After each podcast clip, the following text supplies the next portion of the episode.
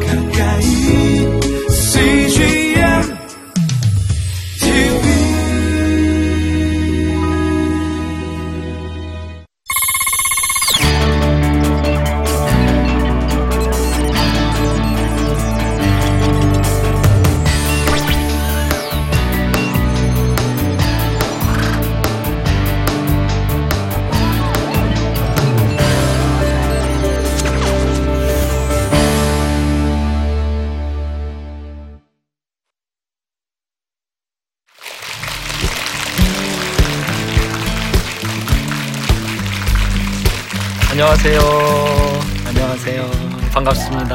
반갑습니다. 웨이처치 송준기 목사입니다.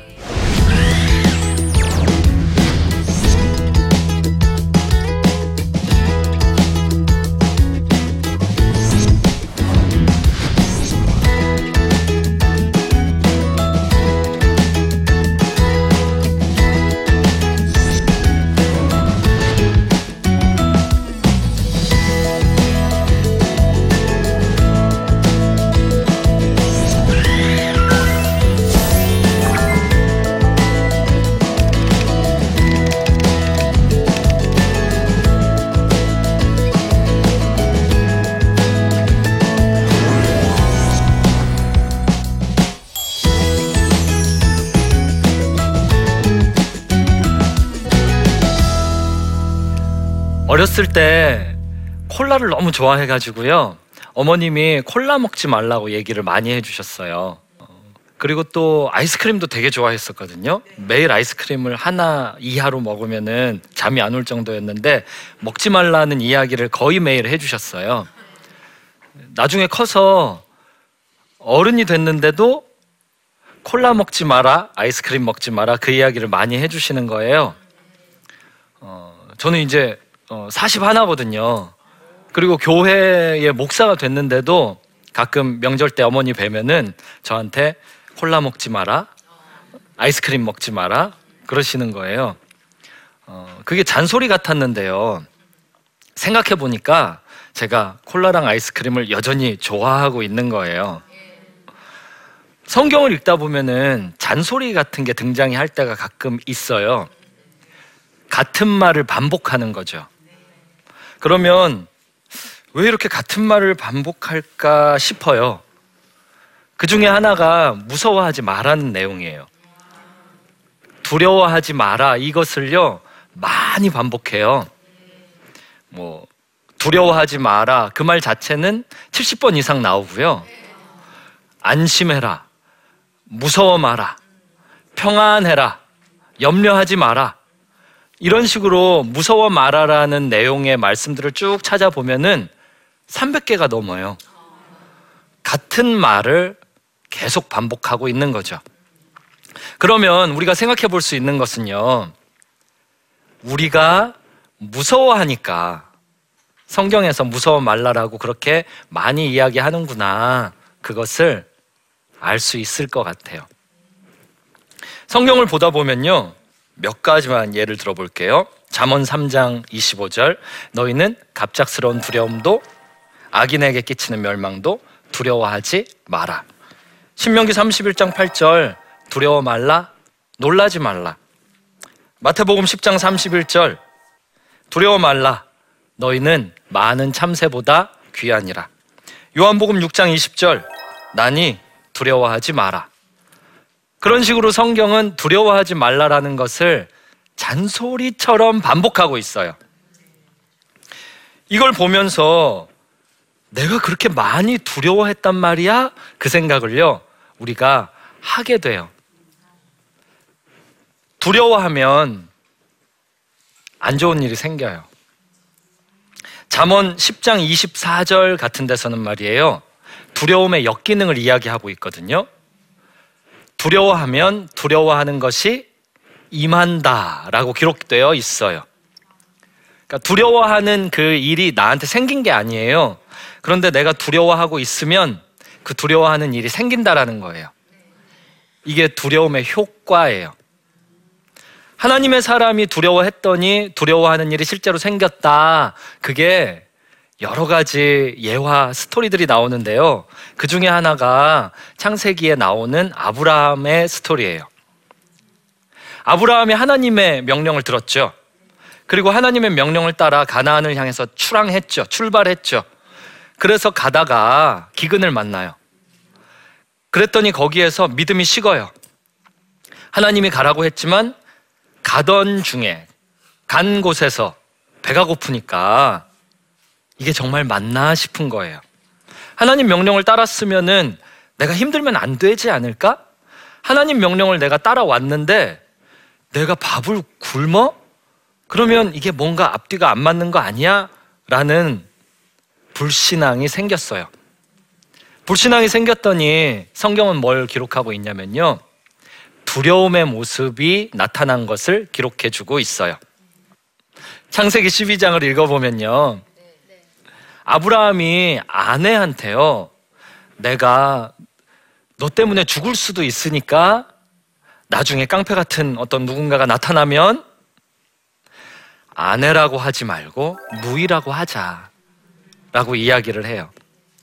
믿음이 식었더니 말씀을 어기는 불순종을 진행하고 불순종이 진행되었더니 그 다음에는요 나름대로 전략을 세우면서요 두려움에 빠지는 모습을 보여주죠.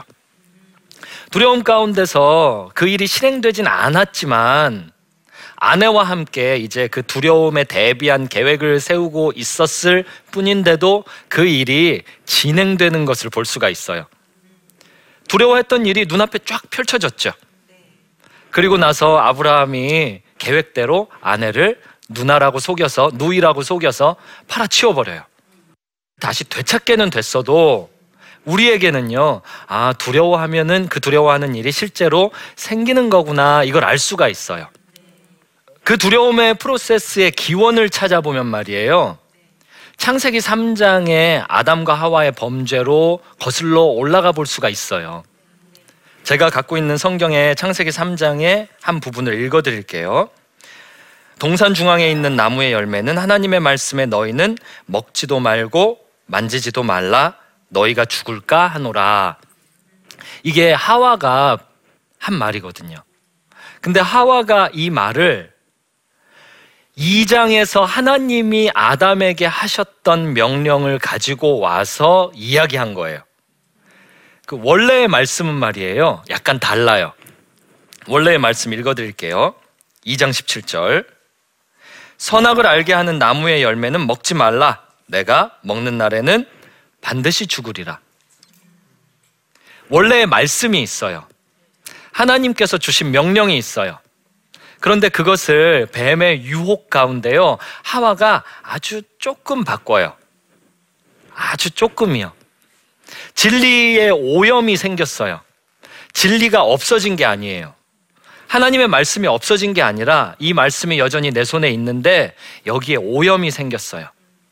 약간의 변화. 그런데 이 말씀은요, 하나의 완전한 것이기 때문에요, 약간만 오염돼도 망쳐버려요. 그런 걸 들은 적이 있어요. 어떤 와인이 한 병에 3억짜리가 있대요. 그런데 그 와인이, 그 비싼 와인이요, 거기다가 커피 두 수저만 넣더라도요, 그게 3억짜리가 그냥 갖다 버려야 되는 게 된대요. 아니 커피 두 수저 넣었으면 3억짜리가 1억이 되던지 뭐 그런 그 가격이 그냥 떨어지면 안 될까요? 비싼 거일수록 좋은 것일수록 약간의 오염이 일어났을 때 그 전체가 다 버려야 되는 거예요. 하나님의 말씀은 좋은 것 중에 가장 좋은 것이고 이것은 진리 중에서 딱 하나만 있는 바로 그 진리이기 때문에요. 정말 작은 오염 하나만 들어가게 되더라도요. 그것은 오염이 아닌 없는 상태가 되는 거예요. 오히려 없는 이만 못한 상태가 되는 거죠. 그랬더니 그 다음에 일어난 일이 가서 하나님의 말씀을 적극적으로 어기는 행위를 하게 돼요. 다시 말해서 죄를 짓는 거죠. 불순종을 진행하는 거예요. 유혹 자체는 죄를 못 만들어요. 유혹이 하나님의 말씀의 변질을 가지고 왔을 때 그 다음에 이제 죄를 짓고자 하는 생각이 생기고요. 그 생각이 반복됐을 때 이제 죄를 짓는 구체적인 행동을 하게 돼요. 두려움의 프로세스는 아직 진행 중이에요. 죄를 지었으면 하나님 말씀대로 회개하면 될 거 아니에요. 실제로 하나님이 찾으세요. 아담아, 내가 어디 있느냐? 선악과를 따먹은 하나님의 대리 통치자 인류한테 하나님이 네가 어디 있느냐? 그러면 하나님과 인간 사이의 관계가 그게 뭐 남입니까? 아버지와 아들, 아버지와 자녀 사이 관계잖아요. 하나님이 직접 창조하셨잖아요. 얼마나 친한 관계예요. 그러면 가서 잘못했습니다. 제가 여기에서 이렇게 죄 짓고 피해 있었습니다. 저 이제 어떡합니까? 용서해 주세요. 이래야 정상이잖아요. 그런데 아담과 하와는 말이에요. 그때 그걸 못했어요. 네. 하나님이 질문했어요. 9절. 여호와 하나님이 아담을 부르심에 그에게 이르시되 내가 어디 있느냐? 그랬더니 하는 대답이 여차저차해서 숨었습니다. 근데 숨었을 때 그냥 숨지 않고요. 우리가 알다시피 치마를 하나 해 입었죠. 무화과 나뭇잎을 따서 그걸로 치마를 하나 해 입었죠. 이것이 주일학교 그 성경 교재에 보면은 가끔 등장하는 그 나뭇잎 한 장으로 중요 부위를 딱 가리고 있는 그 부분이에요. 죄를 지은 다음에요. 하나님을 피해서 숨은 행동을 보여주는데요. 그 행동 자체가 부끄러움을 의미해요. 왜 그러냐면 말이에요. 창세기 2장 끝부분에 벌거벗었으나 부끄러워하지 않았다라고 기록되어 있거든요. 그런데 그 다음에 범죄한 다음에 불순종한 다음에는요 나뭇잎으로 그 벌거벗은 몸을 가리는 게 나오거든요. 그것은 앞뒤 맥락상 부끄럽다는 뜻이에요. 두려움의 프로세스는 아직 진행 중이에요. 이제 이 부끄러움 자체가 하나님 앞에 어떻게 나아가게 되냐면 두려워서 숨었습니다. 라는 고백으로 나아가게 돼요. 두려움이 거기서 시작이 된 거예요. 제일 처음에 말씀 진리에 오염이 있었고요. 그 오염은 말씀의 부재와 같기 때문에 사람이 하나님을 떠나서 쉽게 죄를 지을 수 있는 상황이 생겼어요. 그리고 그 상황 속에서 인간이 죄를 실질적인 액션으로 취했을 때 부끄러워졌고요. 그 부끄러움이 이어서 하나님을 향한 두려움을 만들어냈어요. 그리고 이것이 지금까지도 전해져 내려오고 있어요. 하나님을 떠난 사람은 떠난 상태에서 하나님께 돌아온 크리스찬들은 돌아왔으나 회개하지 않은 지속적인 죄들 속에서 계속 1차적으로 하나님을 두려워해요. 근데 이 두려움은요, 부모님이 회초리를 들고 들어왔을 때 부모님은 눈에 안 보이고 딱 그 회초리만 두려워하는 미련한 아이의 두려움과 같은 두려움이에요. 부정적인 두려움이에요. 이런 두려움은 주로 종교적인 두려움이에요. 종교적인 두려움은요, 벌 그 자체를 피하고자 하는 두려움이에요. 이 두려움은 안 좋은 두려움이에요. 하나님은요, 자식들을, 하나님의 자녀들을 훈계하시고 질책하시는 하나님으로 등장해 있어요. 성경에서 말이에요. 그런데 그 하나님이 자식들을 질책하시고 혼내시는 이유를 성경은 사랑으로 이유를 이야기하고 있어요. 어떤 부모가 사랑 말고 다른 이유로 애를 혼낼 수 있단 말입니까? 일시적인 감정으로 혼냈다 할지언정 슬그머니 후회가 나중에 되잖아요.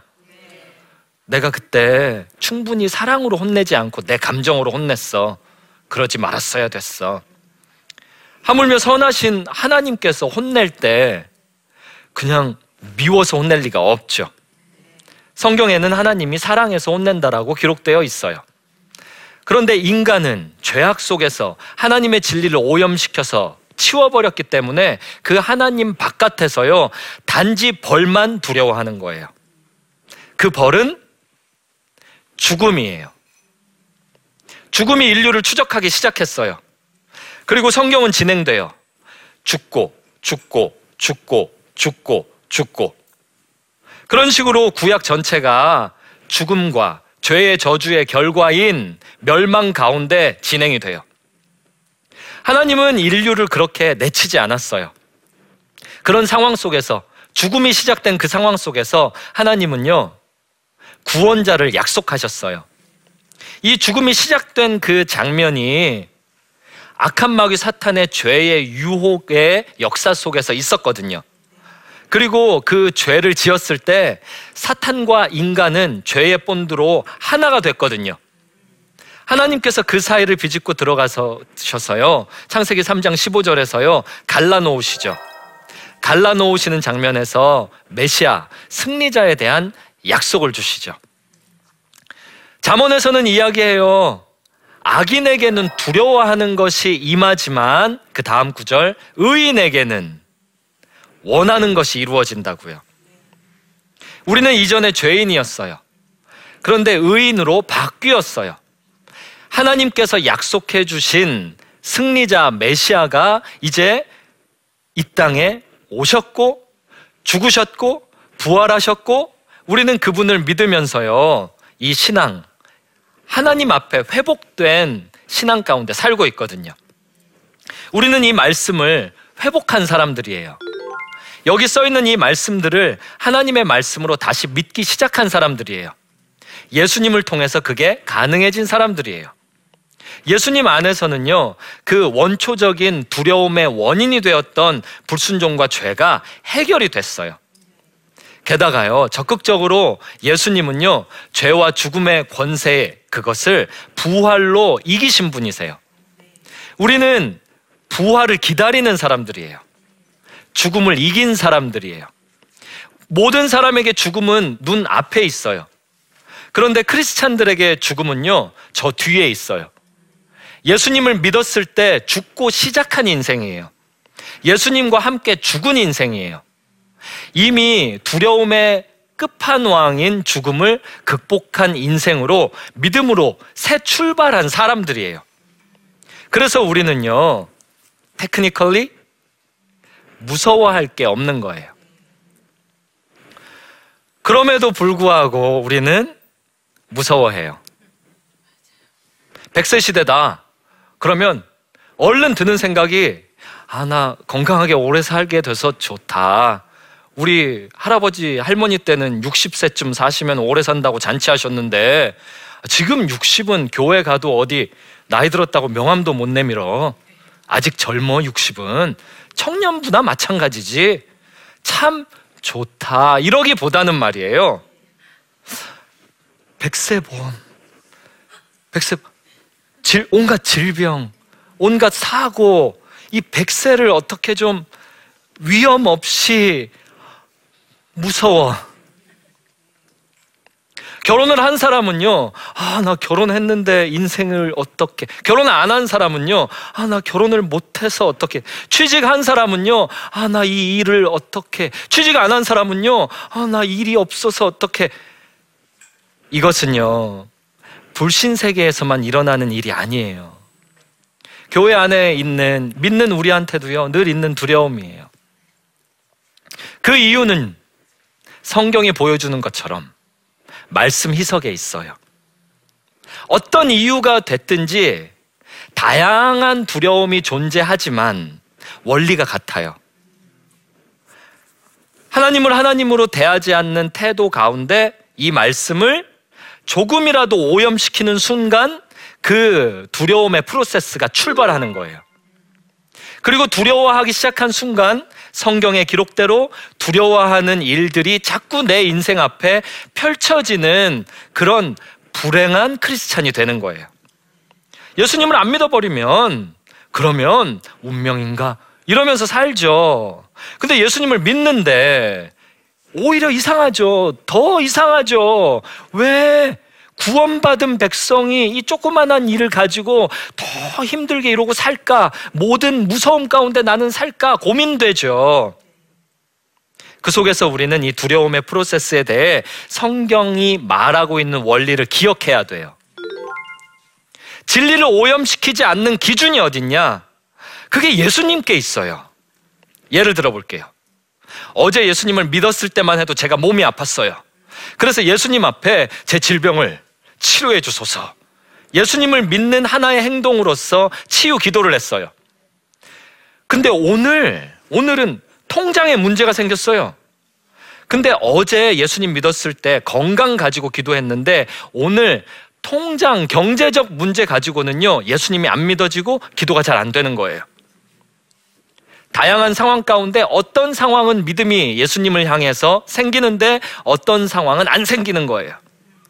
그러면 그때가 아, 내가 지금 두려움의 프로세스를 시작하고 있구나라고 생각할 때예요. 모든 영역에서 예수님은 통해요. 요한복음 14장 말씀처럼요. 예수님이 길이시기 때문에 그래요.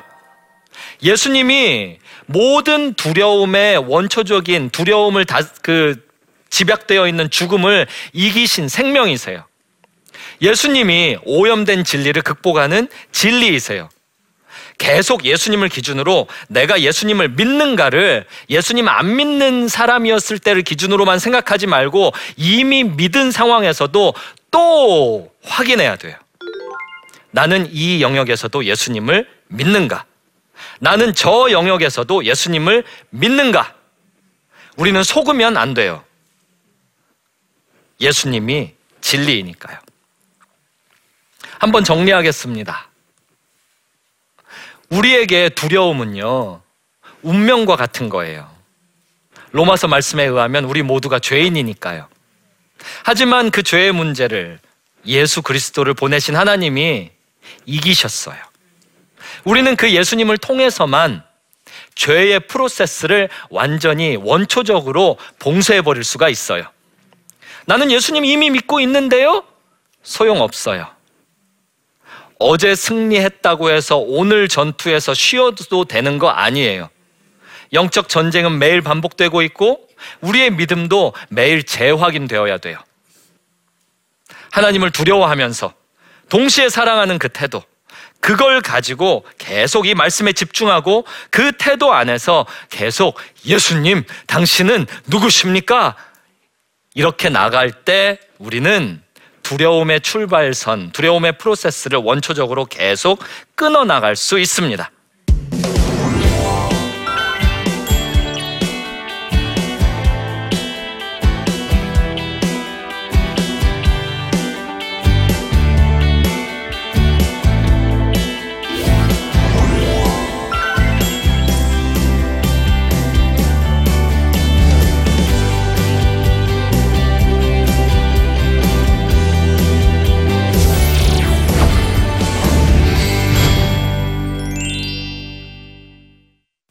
질문 들어온 게 있어가지고요.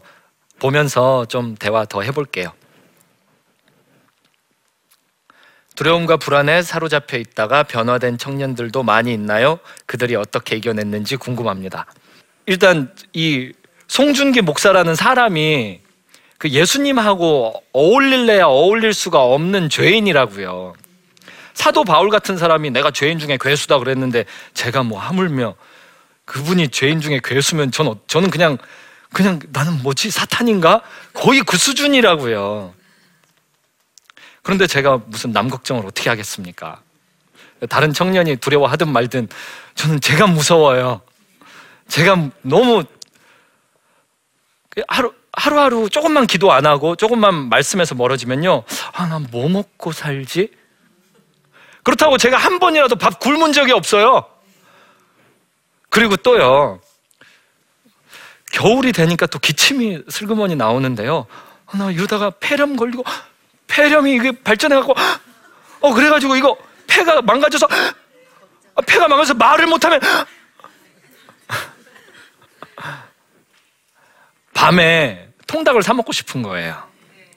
근데 그걸 사 먹으면 이래야 될 거 아니에요. 아니 이렇게 밤마다 통닭을 시킬 수 있는 그런 재력을 주신 하나님을 찬양합니다. 이게 더 멋지지 않아요. 근데 실컷 시켜갖고 먹으면서 어? 이 불포화 지방산 이거 어떡하지? 그러면서 먹는 거예요. 안 시키잖아요. 안 시키면은 제 주머니에 돈이 있는데도 불구하고 아, 나는 야식도 마음대로 시켜 먹을 수 없는 가난한 사람이야. 괜히 목사 됐어. 무서워요. 왜뭘 해도 무서워요. 그런데 그 무서움 가운데요. 아니 도대체 예수님 믿는 게 무슨 소용인가? 그리고 보면은 여기 써 있는 거예요. 무서워하지 말라고요. 그러니까 결국은 다른 청년에 대해서 질문을 하셨는데 잘 모르겠고요. 이제 제가 제가 살려고 무서워서 죽을 것 같아서 살려고 성경 읽다 보니까 제가 변했네요. 질문이 또 있습니다. 신앙이 뜨거웠다가도 식는 것이 반복됩니다. 어떻게 하면 지속적으로 믿음 생활을 할 수 있을까요? 올림픽 시즌에 태능 선수촌 선수들이 그 연습의 루틴을 만들어 가지고요. 그 같은 시간에 같은 일을 반복하는 거 그게 있더라고요. 그리고 군인들도 보니까 같은 시간에 같은 일 반복하더라고요. 그리고 피아니스트를 보니까 같은 시간에 같은 연습을 같은 방법으로 반복하더라고요. 어떤 게 됐든 고수가 되려면 반복해야 되더라고요.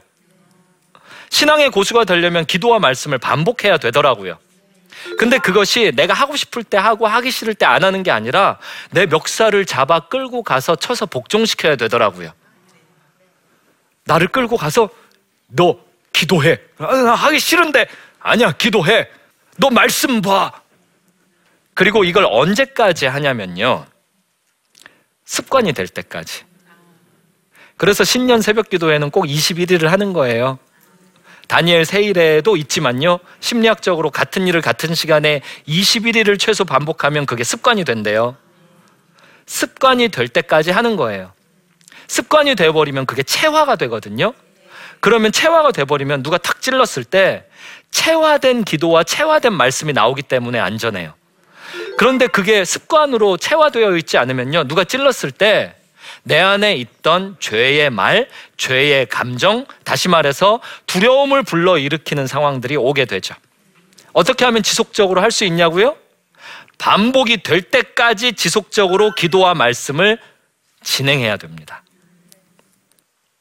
저는 지금까지요, 두려워하지 마라 라는 주제를 가지고요, 성경에서 우리에게 얼마나 많이 우리가 두려워하고 있다라는 사실을 이야기하는지를 보여드렸어요. 그 태도를 가지고 우리가 집중해야 되는 말씀은 진리이신 예수님이다. 이렇게 말씀을 드렸어요. 제가 간절히 기도하기는요, 제가 말씀과 기도를 가지고서 이 두려움을 경외라는 태도를 가지고 늘 이겨내며 싸우고 있는 것처럼요, 우리 모두가 그런 사람들이 되면 좋겠어요. 감사합니다.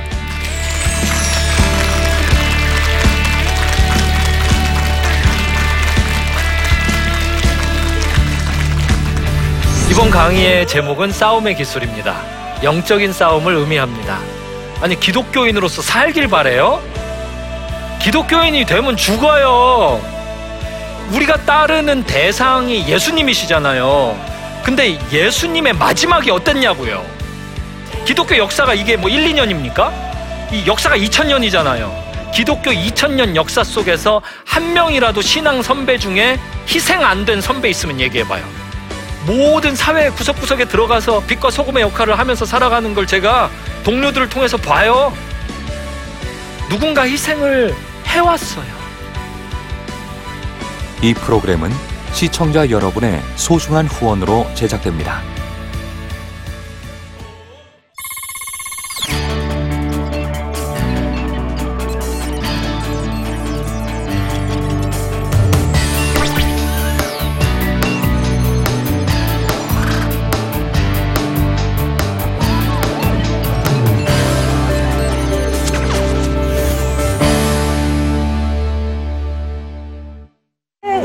있죠. 외로운데. 아, 그러니까 하나님께서 그냥 너는 거기 있음으로써 내가 어떻게 하는 거를 어, 너는 그냥 보기만 하면 돼. 너는 그냥 거기 있는 것이 선교사야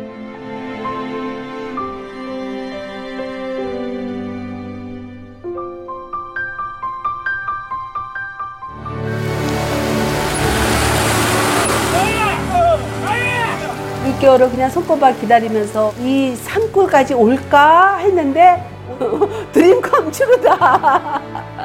네, 정말 좋았어요.